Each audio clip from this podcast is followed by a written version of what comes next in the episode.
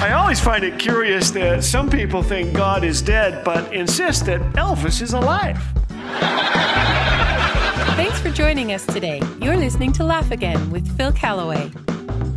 According to a recent study that I uh, conducted myself in airports, crankiness is at an all time high. Yes, laughter is as rare these days as a jumbo shrimp at a bar mitzvah.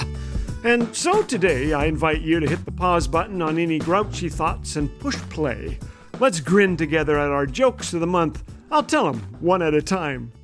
Joke number one A pair of cows were talking in the field. One says, Have you heard about the mad cow disease that's going around? Yeah, the other cow says. Makes me glad I'm a penguin. okay, let's move on to joke number two. A husband and wife are driving through Nevada. As they approach the town of Winnemucca, they start arguing about the pronunciation of the town's name. The argument gets heated, and when they stop at a restaurant, they ask an employee, Could you please settle an argument for us? Can you pronounce the name of this place very slowly? The employee leans over the counter and says, Burger King. Joke three.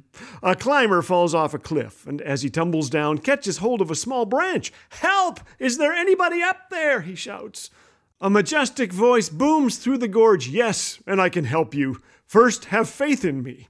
Yes, yes, I trust you, the man hollers. The majestic voice booms again, then let go of the branch. There's a long pause, and the guy shouts back, uh, Is there anybody else up there? well, I have felt like that guy, haven't you? I much prefer imaginary Bible verses like God helps those who help themselves. But God sometimes asks us to defy reason and let go, to do the uncomfortable. The book of Colossians is filled with unpleasant instructions like let go of whatever grievances you have against one another. Forgive as God forgave you. Come on, seriously? I kind of like holding this over him. A voice says, Let go. I did. In Mark 12, Jesus says, Love your neighbor as you love yourself. Uh, but Lord, he plays the drums at 6 a.m., parks with one tire in my flower garden. His dog fertilizes my yard. The dog the size of a Clydesdale. Love my neighbor? You don't know him. And an almost audible voice comes back I do know your neighbor. In fact, I love your neighbor. You must too. Ephesians 5:25 tells husbands like me, love your wives just as Christ loved the church and gave his life up for her. But Lord, my wife turns up the thermostat in the summer and talks in her sleep. Things like, you're not going to make it till Thursday. Is there someone else up there? I really prefer the imaginary verse, just do what makes you happy, or do one to others before they do one to you. I hope you don't have thoughts like these, but I do.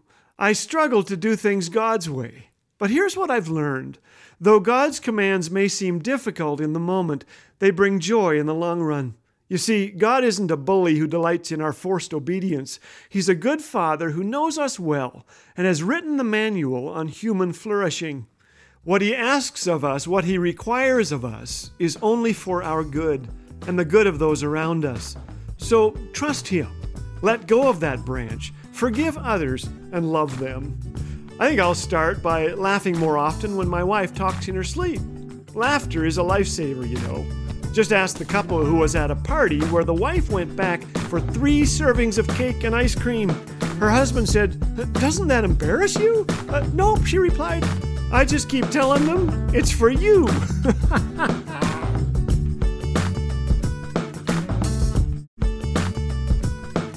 Experience the clean family humor of Laugh Again with Phil Callaway 24 7 on Laugh Again TV. Available on YouTube anytime. Bite sized videos guaranteed to make you laugh, think, and encourage your walk with Jesus.